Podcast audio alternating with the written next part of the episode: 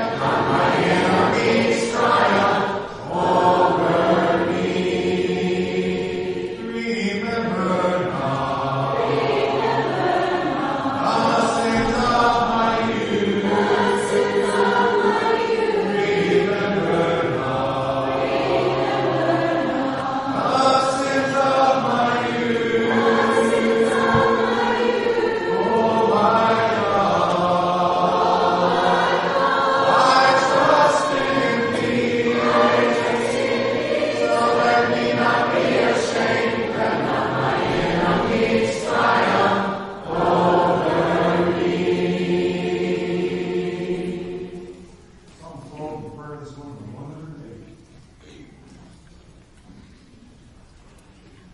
Jesus.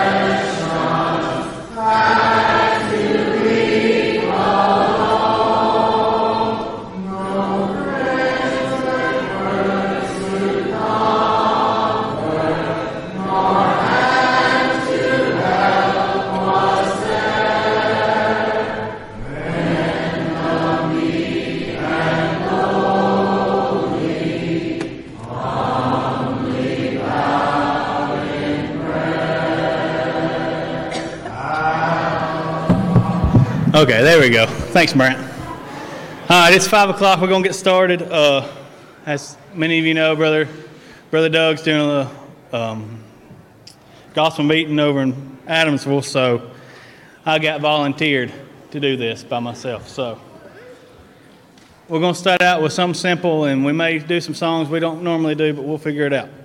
All right. Jesus loves me. This I know. For love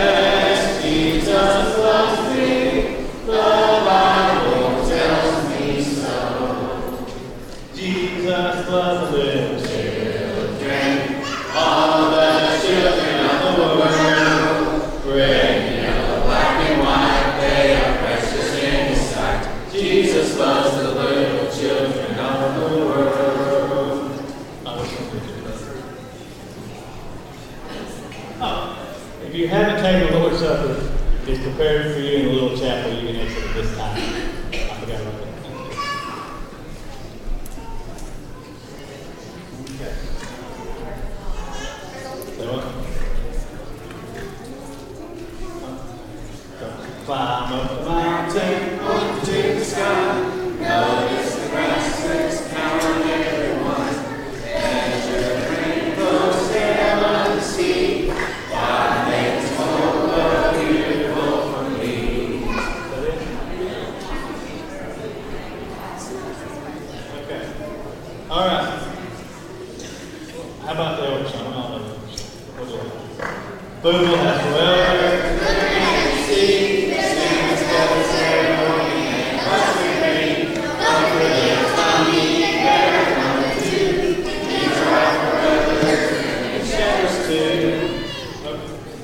What's, everybody know the judge, judge of Israel? Well, I'm doing that. All right, if I say here, what do you, what is it? Okay. Believe, repent. Luke thirteen thirty. Confess. Acts eight thirty-seven. Acts eight thirty-seven. Be baptized. Acts two thirty-eight. And be faithful. Revelation thirteen. Good job. Okay. How's it go? He repents, sleeps, have nothing in the water, my love to walk with Christ, live like you ought. Okay, we're gonna do, we're gonna have to do, uh, a moving song because I don't know it anymore, okay?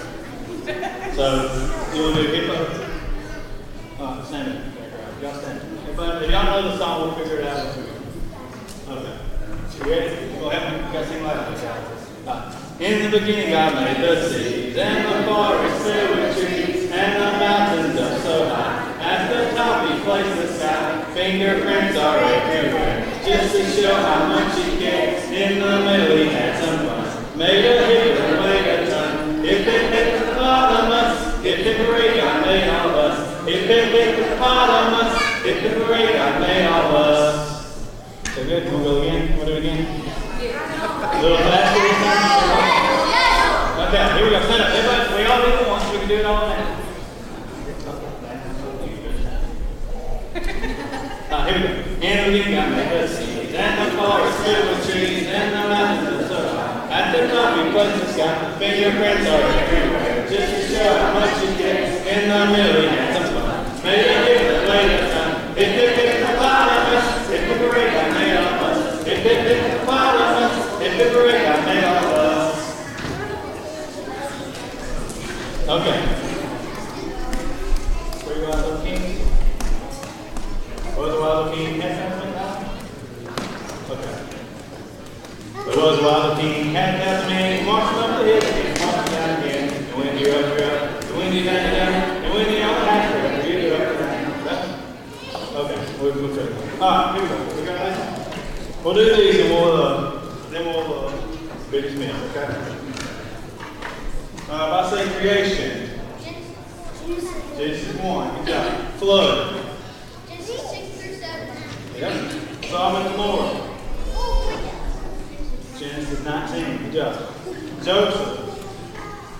Genesis 37. The plagues. Exodus 7 through 12. All right, if I say uh, 12 apostles. Matthew 10. Okay. so- It's in the New- Good job, Jacob. It is in the New Testament. Okay, if I say, mm, if I say Sermon on the Mount, what is it? Matthew 5, 6, and 7. Good job. All right, David fights the giant. First Samuel 1. 1 Samuel 17. Hannah. First Samuel 1. First Samuel 1. Okay, good job. All right. So again.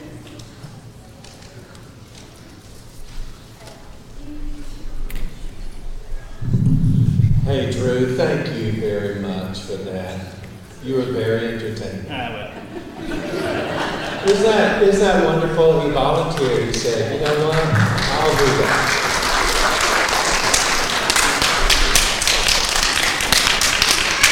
Okay, apparently your audition was great. Now you're in.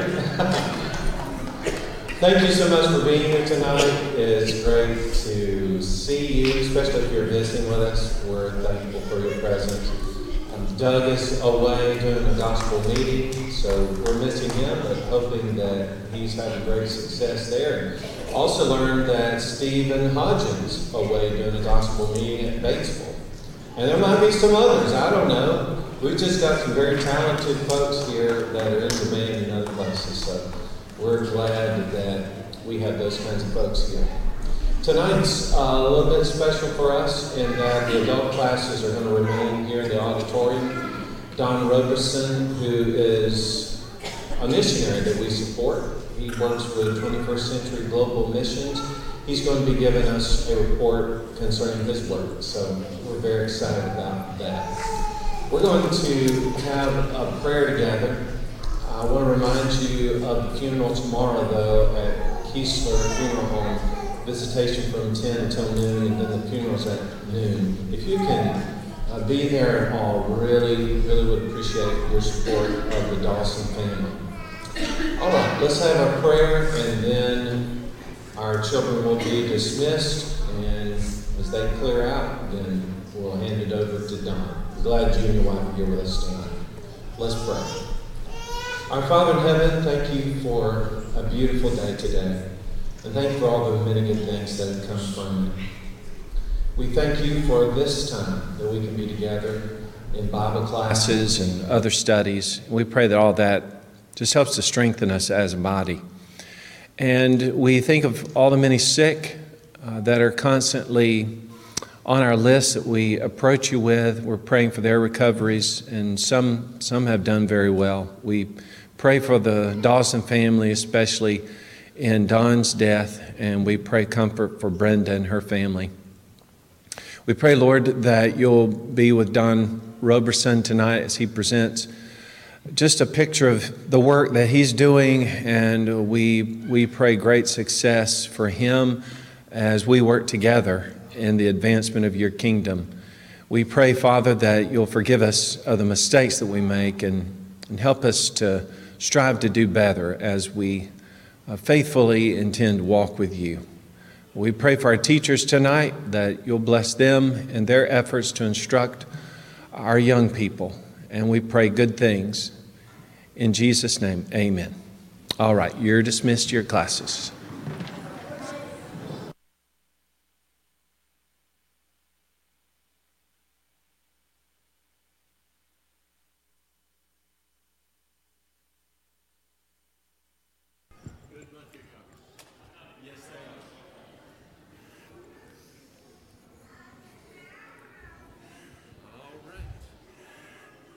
That thing on? It'll just, yeah, Turn it just on.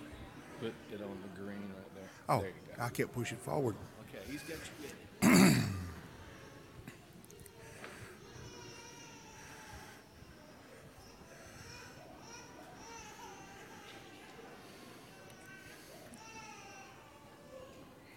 Does it matter where you mash your clicker at? Will it pick it up? Just it ain't. Okay. Okay. All right. Good evening. It's the greatest thing in the world to be a Christian, amen.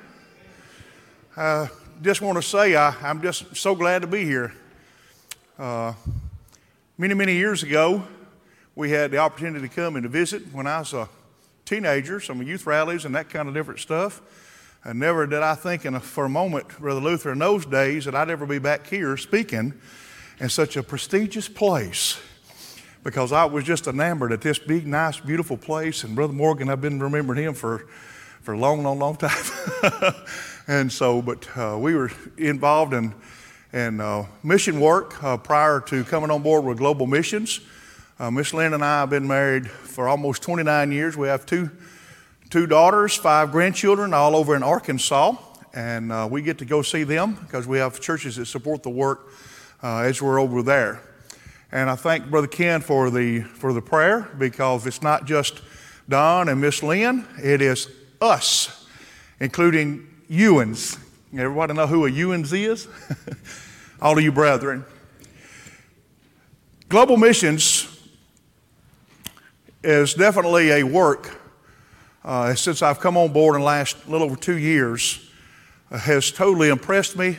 Lynn and I were involved in mission work planting churches in Mexico, and that was a great thing. We loved that. We learned a lot, and then when Brother J.C. Enlow asked me to come on board uh, with him and start training me to take on and take the reins, as he's now 81, and so uh, uh, about July 1, I believe it's the date we finally settled in that uh, I'm supposed to take on executive director of the work. He's going to continue to work with Global Missions, but I'll have all of the, the I guess you'd say, Brother Ken, the headaches, if, there's, if there are headaches to do.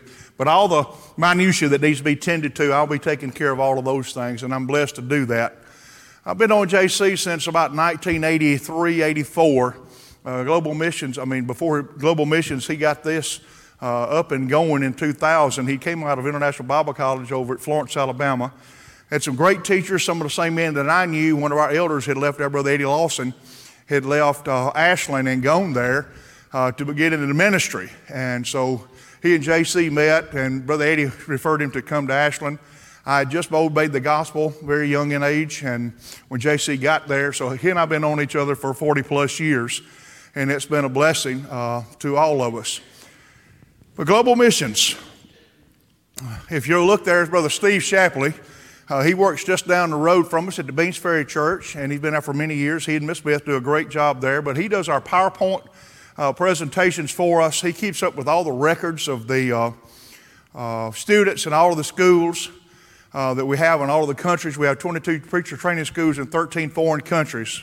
All we do here in the States is raise funds uh, to give a, a tuition and all a full scholarship to all of our students in these other countries. So they get an education in Bible, uh, but they, it does not cost them anything other than how to, you know, the cost it gets them to get to class.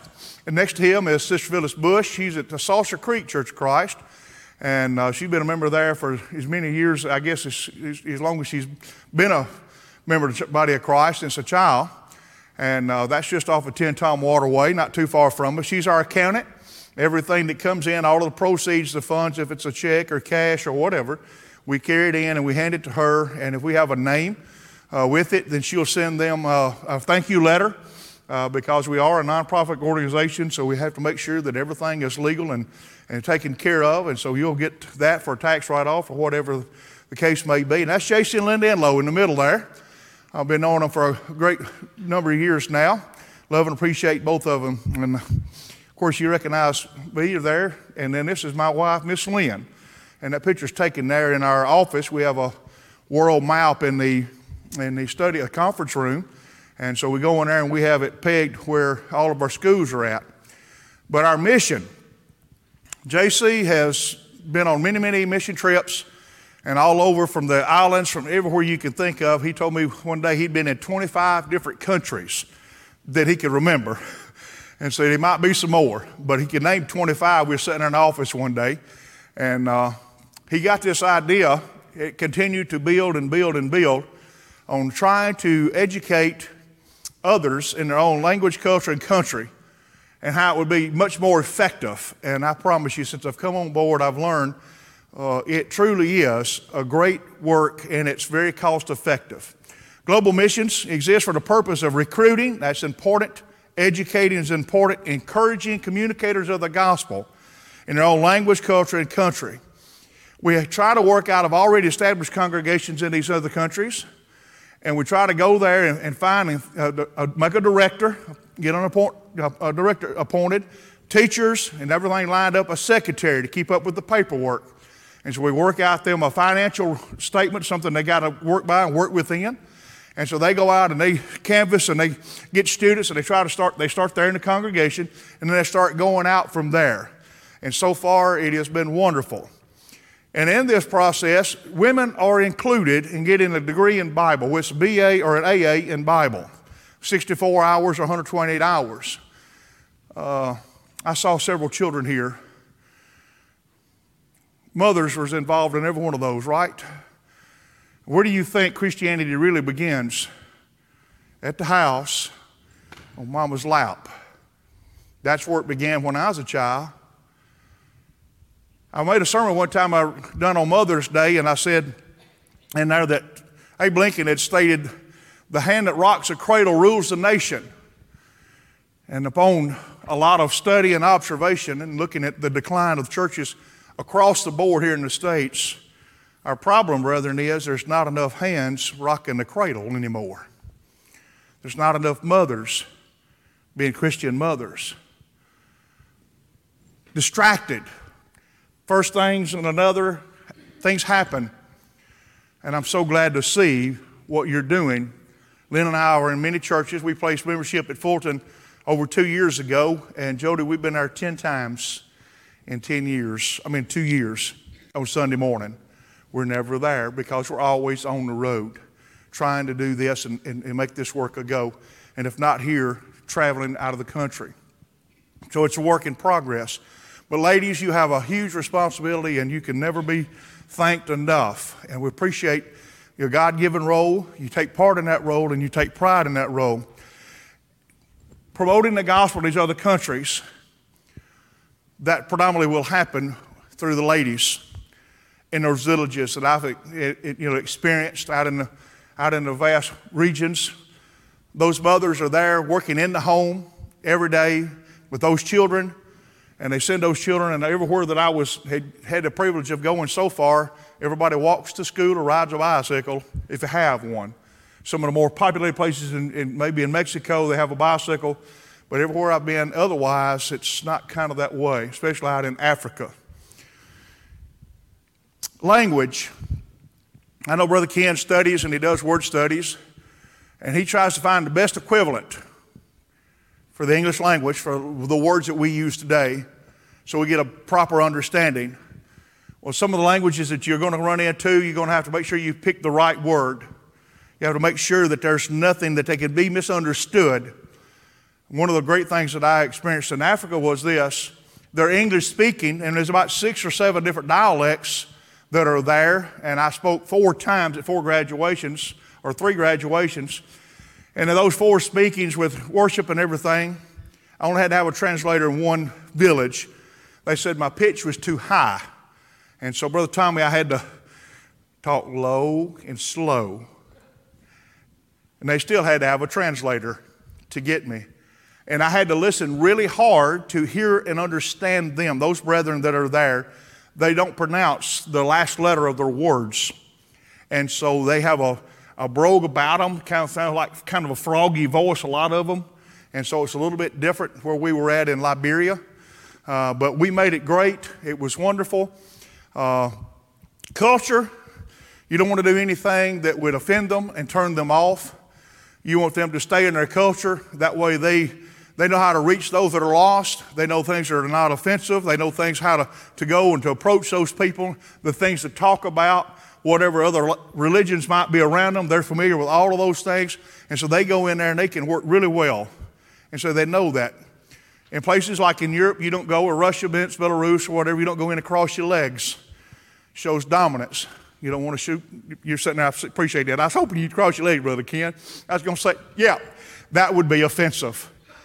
that, that, that would, he fell for it. because you're showing dominance over them. Not anything wrong with that. JC found that out hard way, so he warned me right off the start. Another thing in the culture that I run into, we bump a fist, shake a hand, hit an elbow, give a little hug sometimes from here to there, yonder, whatever. But most often, like in Mexico, you're going to give a kiss on one cheek or the other, the men on one side, the women on the other side. You don't want to offend them, so you're, you, you're there and you do that.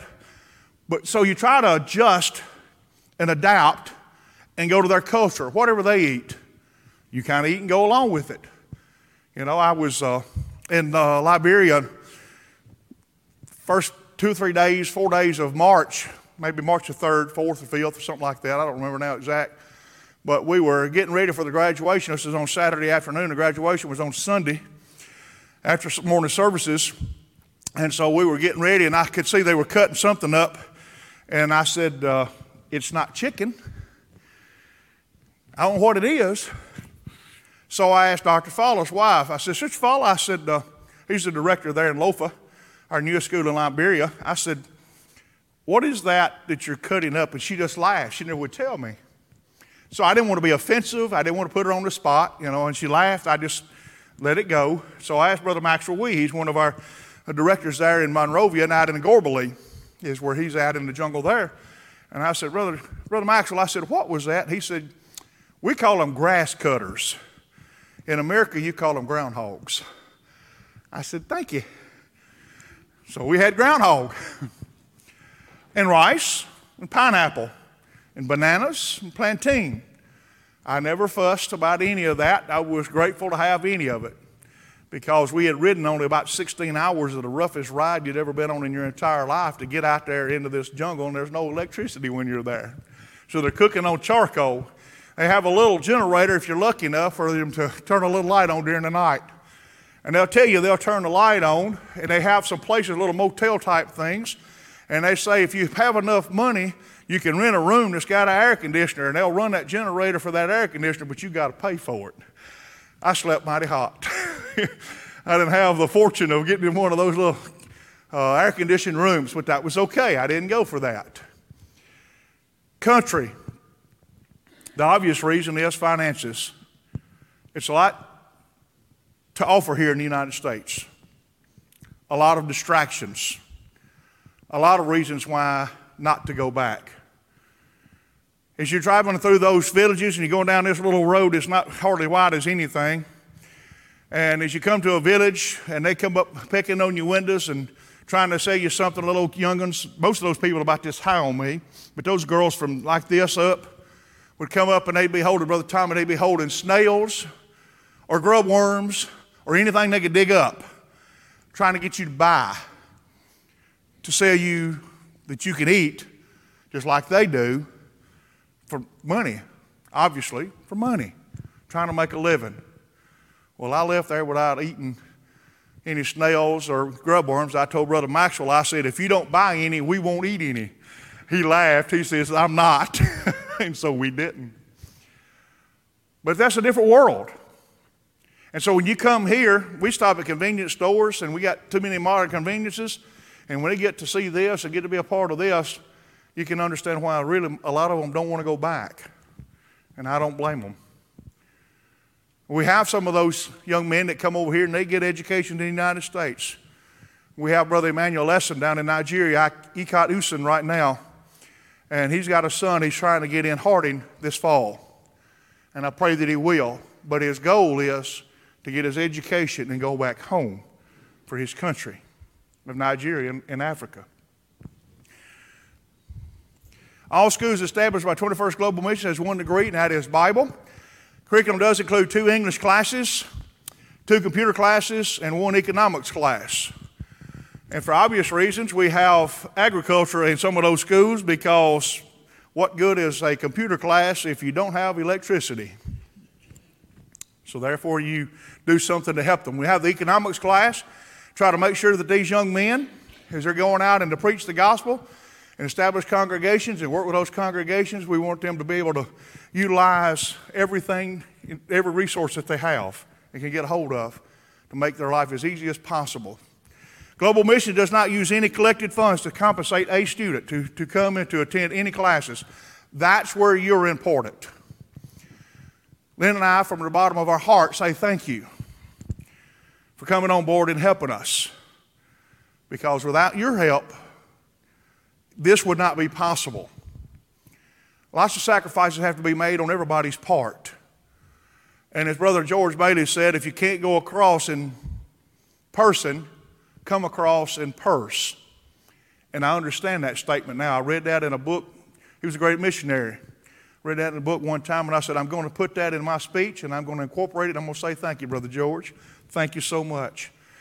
You have to understand, we can do what we can here, and we can see that there's ways to be more frugal with our, our monies there. We can educate a lot cheaper. One of the things that we have learned is that you got to be super careful about putting people on American money. Culturally speaking, when others see someone preaching the gospel on American money, a lot of times they get shunned and, and pushed back, and they don't want any part of it. And they'll tell those people, those preachers, you're only doing it for the money. And if you take away that money, you won't be preaching. And we know that that's the case in some places. We've seen it, evidence, Lynn and I have seen it, and I know that JC has seen the same, very same thing. So we try to stay away from that. We try to make sure that we open up every opportunity for the gospel to go forth without any problem, without any resentment. We have two schools in Ukraine. Both of those are uh, closed down uh, right now, waiting uh, the outcome of this war with them. Belarus is in uh, uh, Minsk there. The school is still going. Two in Mexico, one in Guatemala, three in Sierra Leone, three in Liberia, two in Peru, one in Cameroon, uh, two in Nicaragua, one in Costa Rica, two in Nigeria, one in Guyana, and one in Honduras. I haven't been to all of these yet, but I'm going to make it with enough time. And I'll try to make some of those graduations. We've been to, we flew into Sierra Leone and uh, picked up a bunch and let a bunch off out of the airplane, and then we flew on over into Monrovia back in February as JC and I were going down. And uh, we have three schools there in Sierra Leone. That's West Africa, there on the coast. Here's the graduation. That's Brother Jacob Cece in the little red, white, plaid looking shirt, sitting down on the front, would be to our, our left here. And uh, he's sitting there, and he's a, a great student of the Bible and a great director. Uh, he, he pushes really, really hard and he pushes the students really good. This is February the 12th, we had 19 graduates, and we asked them five questions. We interview those. If it's one, uh, JC, myself, or some of our supported congregation, Brother Lance Foster was attending these from over at Iuka, and we open up, and any one of the elders or any of the members here want to go, Brother Ken or Doug or anybody wants to go, they can go and, and visit one of the graduations and see how this is working firsthand. But we ask them five questions. How many congregations are you presently working with? Because they can be, because of villages, they can be working, those young men could be working two or three uh, congregations. And one of the other questions we ask them is how many congregations were established while you've been in school, two, you know, two years or four years? How many congregations were you instrumental in, in establishing? And then we ask them how many baptisms in the last 12 months? And then we ask them how many prayer requests and restorations in the last 12 months. And then we ask them the number of the attendants in the congregations in which they're working. The graduated class, they do take these very serious. These brethren push their graduations and they put a lot into them. Uh, their education is a big deal. It is a really big deal to them. I attended one graduation, and Dr. Falla, as he held up that diploma, he says, in our country, this is something. This may not mean a lot to others, is what I'm listening for. He says, This tells everybody around you that your life is not in vain, that you lived for something and your life means something. Take this home and put it on your wall to remind you and the world that you have purpose and value. And I thought to myself, I'd never heard a graduating speech like that. But it's a different world, ain't it, Brother Ken? Totally different. What we take for granted every day, little minute things, is a big deal to them. When they get up every day having to make a living out of whatever they can find to make the best of it, it's totally different. Out of those 19 graduates, had 29 congregations established, 165 baptisms, 117 prayer requests and restorations. Here's 39 graduates in Sierra Leone, Bo. And you look at the age difference there, you're going to see them ranging from all different ages. And that's very significant. Uh, one of the things when I was down, I got to go down to Buchanan, which is just off the Atlantic Ocean there on uh, the west coast of Africa there. That is, wet, that is Atlantic Ocean, isn't it? If it hadn't changed. and so, but uh, Buchanan, the Grand Bassa County, that congregation is about 350. And so all of those men that I met, they met with us. We met with four elders, two deacons, and two preachers. And about 350 in that congregation of a three year old congregation. How were they able to establish elders and deacons so quick? Obviously, because those men, all of them were graduates of global missions. They became Christians, obeying the gospel, started studying, and can convert the whole household. When they set up a congregation, there they are. Sounds like the day of Paul, doesn't it, when he was going through and establishing and making short order of getting elders going. That's Brother Lance Foster. Some of you may know him. He's there graduating. He was at our dinner. In December, we have a dinner at uh, Cozette, I mean, at Fulton. And so it's an appreciation dinner for all of our uh, workers that help stuff our, our envelopes for our, our, in our newsletters.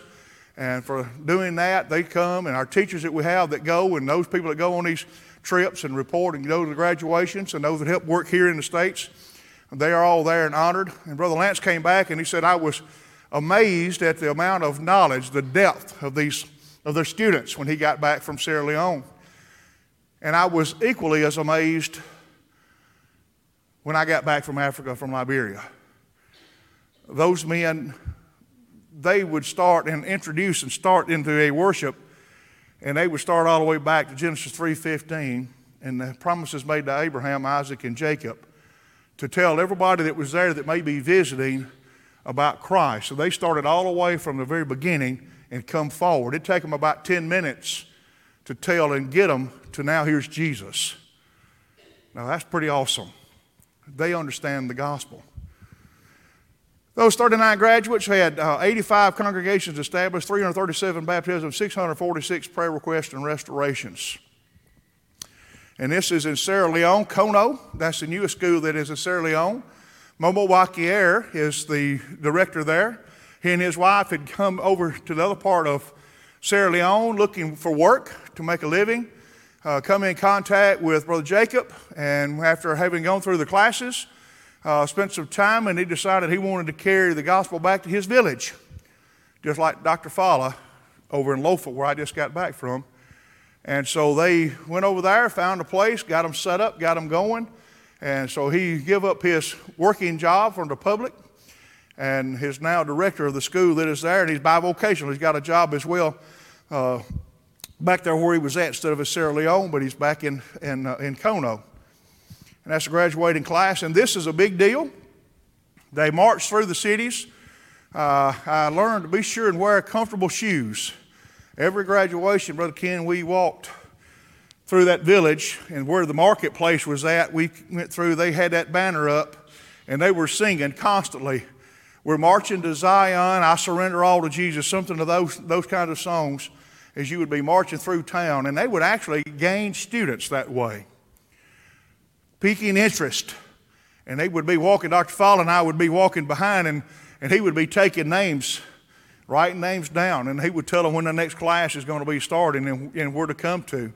It was pretty effective. But they were really demonstrating their, their faith and demonstrating how much they believe in what they're doing. That's Brother Lance there.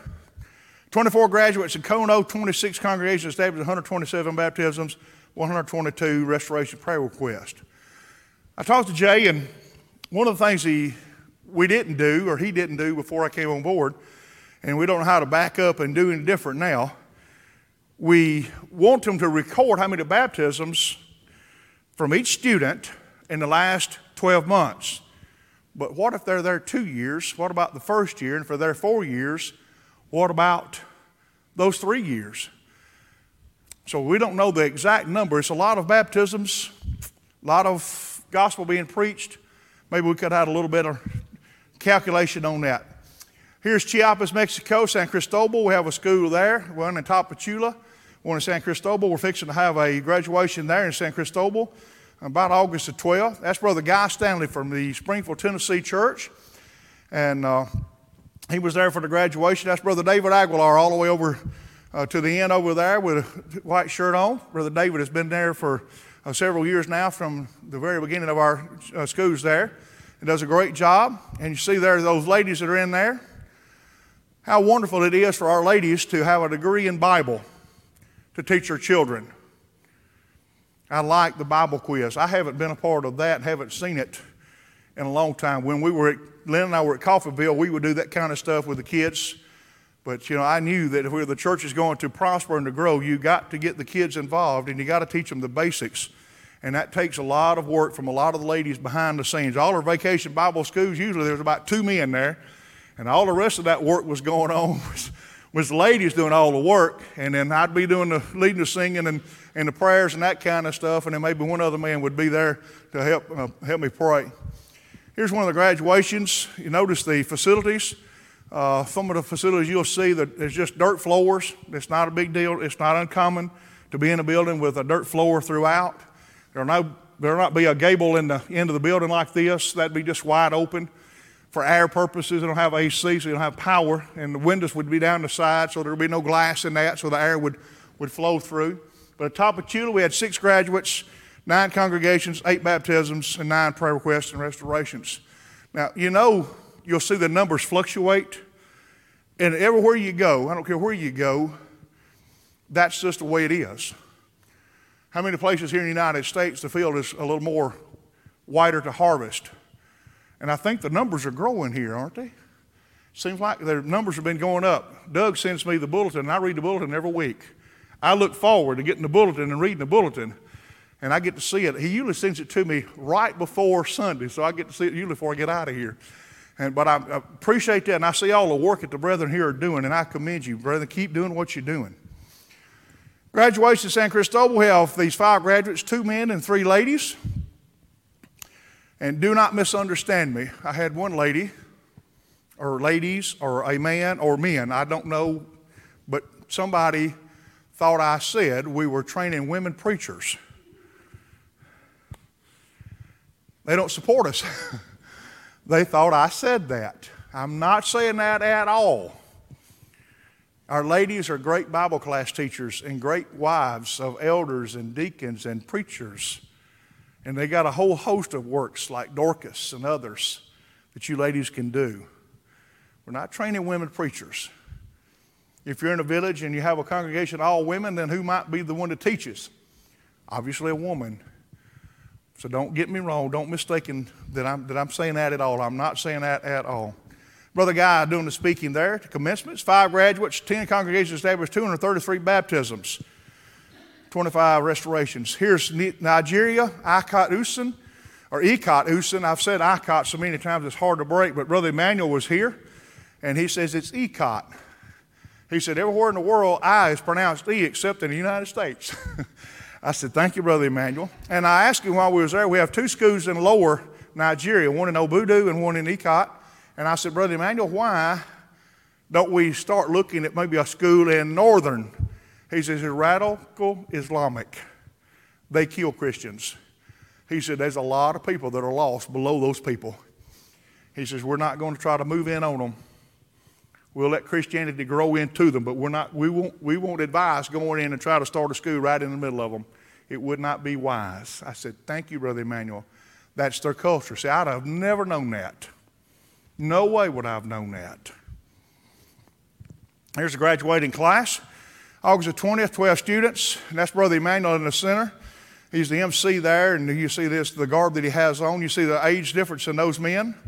And so lots of different men from all walks of life come in to take these courses. 12 graduates, 9 congregations established, 73 baptisms, 16 prayer requests and restorations. And this is Dendauri, Nicaragua. Uh, three graduates there on December the 3rd. And that's Brother uh, Joel Bustamante. And he got his education at Searcy, at Harding, and he went back. He went home to work with his people. That's the graduating class there. 23 congregations established, 55 baptisms, and 27 prayer requests and restorations. And there's the graduating class in Ciudad Sandino. And you see there's a, a, number of ladies that are there, so you women play a vital, vital part. And I, my hands, uh, my, you know, my hat's off to those ladies that are working so hard because guess who does most of the work around the home, from my observations from being there for two weeks, was the ladies. And so for them to get those to do the cooking, cooking on charcoal or whatever, getting meals prepared, getting kids ready, getting the husband ready, getting all of that done, those ladies work really, really hard, and then they'll have on their best when they come to worship services. And where we were at, those are tribal people, and they would be dressed very tribal, like you could tell what you know where they were from by the, the, the attire. And out of those 18 graduates, we had 37 congregations established, 96 baptisms, 52 prayer requests and restorations. And Brother Ken, you'll have to tell me a, a stop. How many minutes have we got? 18? Okay, good deal. Do I need to offer an invitation or anything? You got that? Good. All right. Here's Ojojona, Honduras. And uh, the church in McKenzie, Tennessee, is getting to go down, getting ready to go down right now uh, to do a vacation Bible school and build some houses and stuff around the school that is already uh, established there. They support the work. And there's a graduating class there. Had in December the 10th, eight, eight graduates. And we had four gospel preachers from four different congregations. Uh, three of them also lead singing. And the same thing goes there as it is here. Not everybody can lead singing. In some congregations, you have a number of song leaders. You know, just like here. In some congregations, you have a number of song leaders, and some you don't. But it's wonderful that those preachers that are out there preaching the gospel come and get a degree in Bible. They've obeyed the gospel, but they have doing it just simply from self being self-taught or been handed down from some other brother. Eight graduates, two congregations established, 15 baptisms, four restorations. And this is yours truly, and we're in Gorbally. This is in, uh, just out of Buchanan, West Africa. That's JC and I out in the jungle at the graduation there at the Central Gorbally Church of Christ. And we got in a four wheel drive and we drove for, I don't know, two or three hours. And the roads were pretty good. And JC, had just spent four days in the hospital prior to us leaving. He had had an infection and was really, really sick, and, and we already had the trip set up and uh, to go to Africa. And his doctor was telling him, stay in the hospital at Tupelo, don't go. And he says, by the grace of God, I'm going. Get me out of here. Give me all the drugs I need, whatever I need to carry with me, and we'll do that. So there we were. He made that trip, and God has blessed us. He had gone before us. That's brother standing in front of me. That is uh, Brother Maxwell Wee.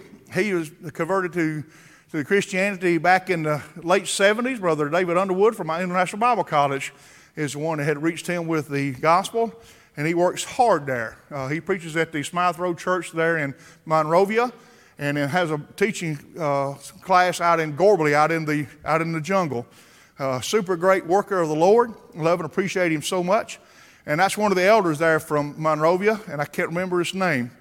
And here we are marching through town. These men and these young ladies will get out and they'll canvass and they'll pass out literature and they'll give out Bible correspondence courses. And right here, they had passed out the Bible correspondence courses and they had 59 to complete those Bible correspondence courses and they had a graduation for them, which was a big deal. To them, that's, it's a big deal. So they were having this little uh, graduation in uh, uh, Liberia. And so uh, the church is growing. The New Hope Church of Christ that they had established in, in that little old city right there uh, was established by the students that were in Lofa, Liberia. And so uh, it's a newly formed church the, in the last 12, 14 months. And so there they had some really hard workers out there uh, for the Bible correspondence courses. And here's in Lofa, Liberia. JC kept telling me when we were in Gorbally, those roads was rough. But he said, You hadn't seen anything yet. Get ready. I said, Okay. And brethren, I could not imagine I thought he might have been using hyperbole, you know, exaggeration for effect. Everything he said, guys, was an understatement compared to what that road really was like. It was really, really rough. 16 hours of the roughest riding road I'd ever been on in my life. No four wheeler trail ever, and a three wheeler trail in my life, if I've ever ridden, it was that rough. And those people travel those roads, those through the jungle. And it's amazing. You have beautiful blacktop coming out of a major city, and it'll be the toughest road. It's really super duty built because the trucks are so big and they carry so much materials on those trucks to carry them out in those villages. And some of our guys might remember a deuce and a half. Well, their trucks are a little bit bigger. They're beefed up a little bit larger than that, larger tires, but about the same concept. And they load those trucks with so many commodities. I mean, they just, just tear the roads all to pieces. So where they have roads, they're built super great. But it's just like you just draw a line and it goes from super great to just like that through that jungle, mud holes. We were over there trying to get back out of there before the rain started because what we were traveling in, and some of those holes, you wouldn't go through them. That's how much, how deep the holes were. And so when the, when the water, the side of the bank is higher than the cab of the vehicle, you know you're not going through those places. But we get over there and they march through the city. We marched for over an hour through there singing. And so it's a big deal. They're super glad. They're super glad that we're there and they're glad to share the gospel. And this is on Saturday night. I wanted to show this slide very quickly. On Saturday night, right before the graduation there in, in Lofa, and those little young ones uh, will surprise you. Uh, very, very well mannered, very well behaved, and uh,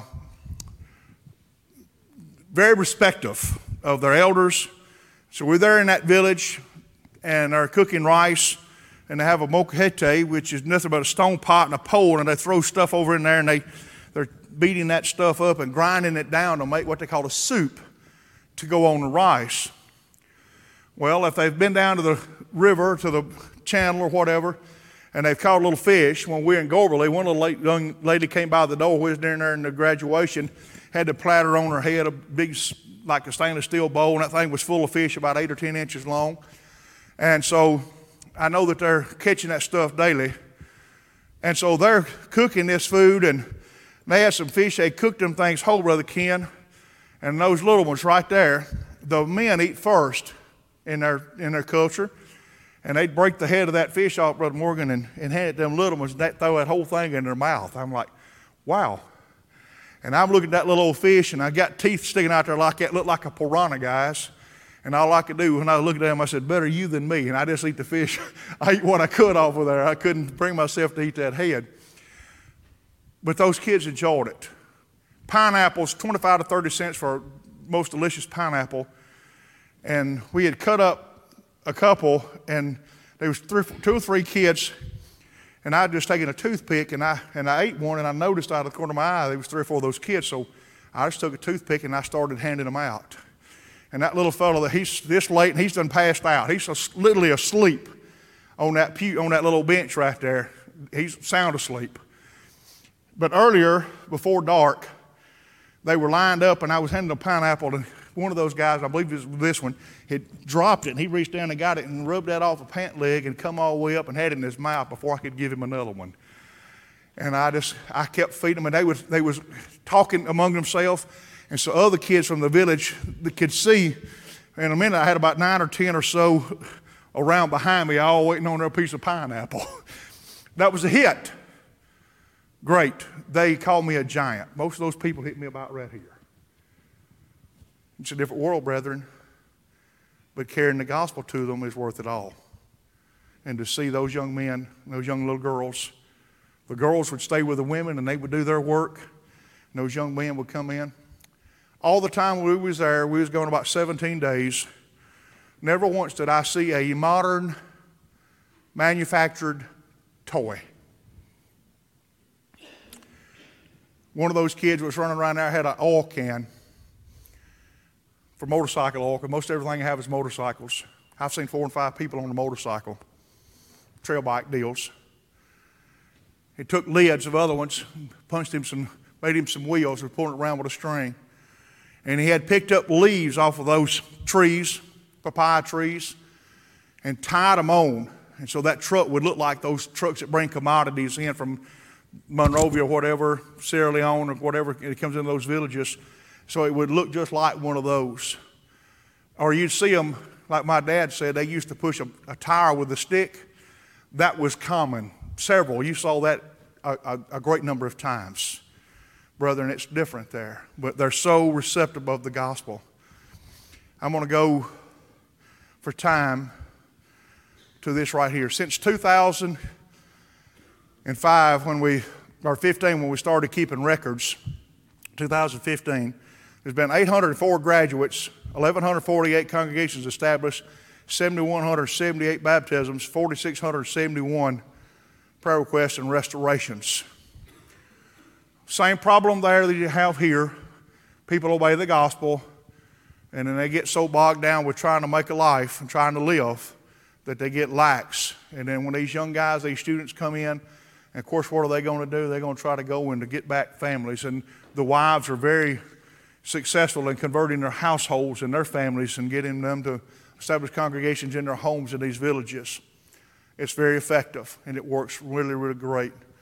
You'd be driving along that jungle road and you see a little place wouldn't be much wider than that space. Well, matter of fact, about as wide as that is across there, and it is turn to go out in the jungle, and you're not able to drive three or four, five, six miles, more, more rough, rough road.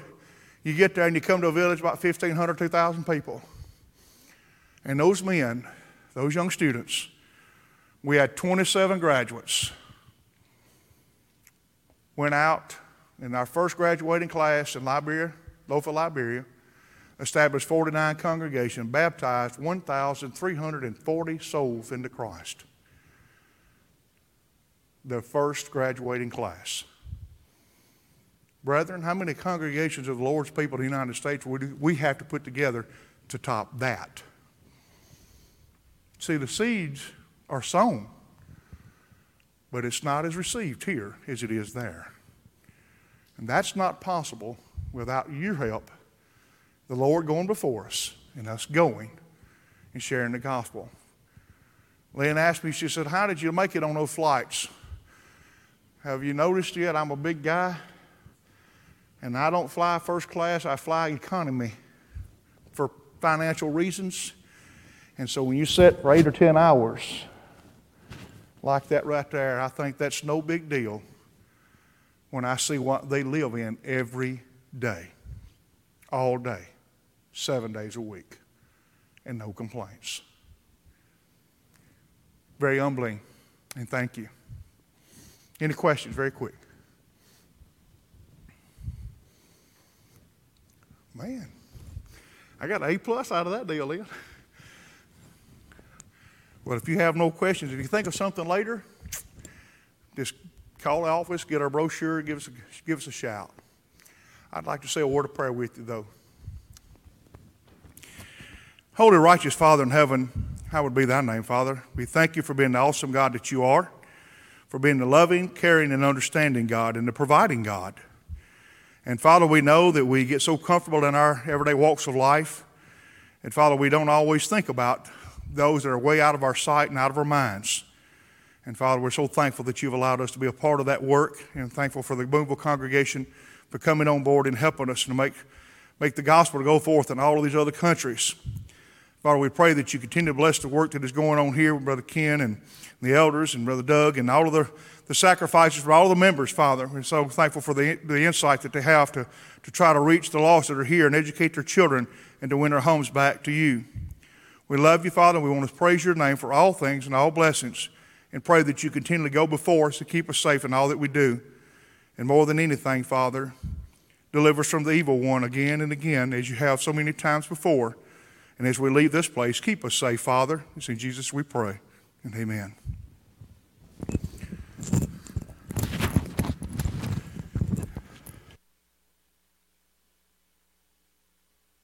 Don and Lynn for uh, being our guests here tonight. And uh, those numbers are impressive, but guess what? That's, that's a work you're involved in. So, as we partner with these missionaries, I mean, do you believe me? We can touch the whole world. And we're very thankful for the efforts that you put forth, and thank you so much for the presentation. Uh, they'll be here a, a little, so if you were a little bit embarrassed to ask them a question publicly, I'm sure you can catch them here in just a little bit. All right, you are dismissed. Thank you for being here tonight.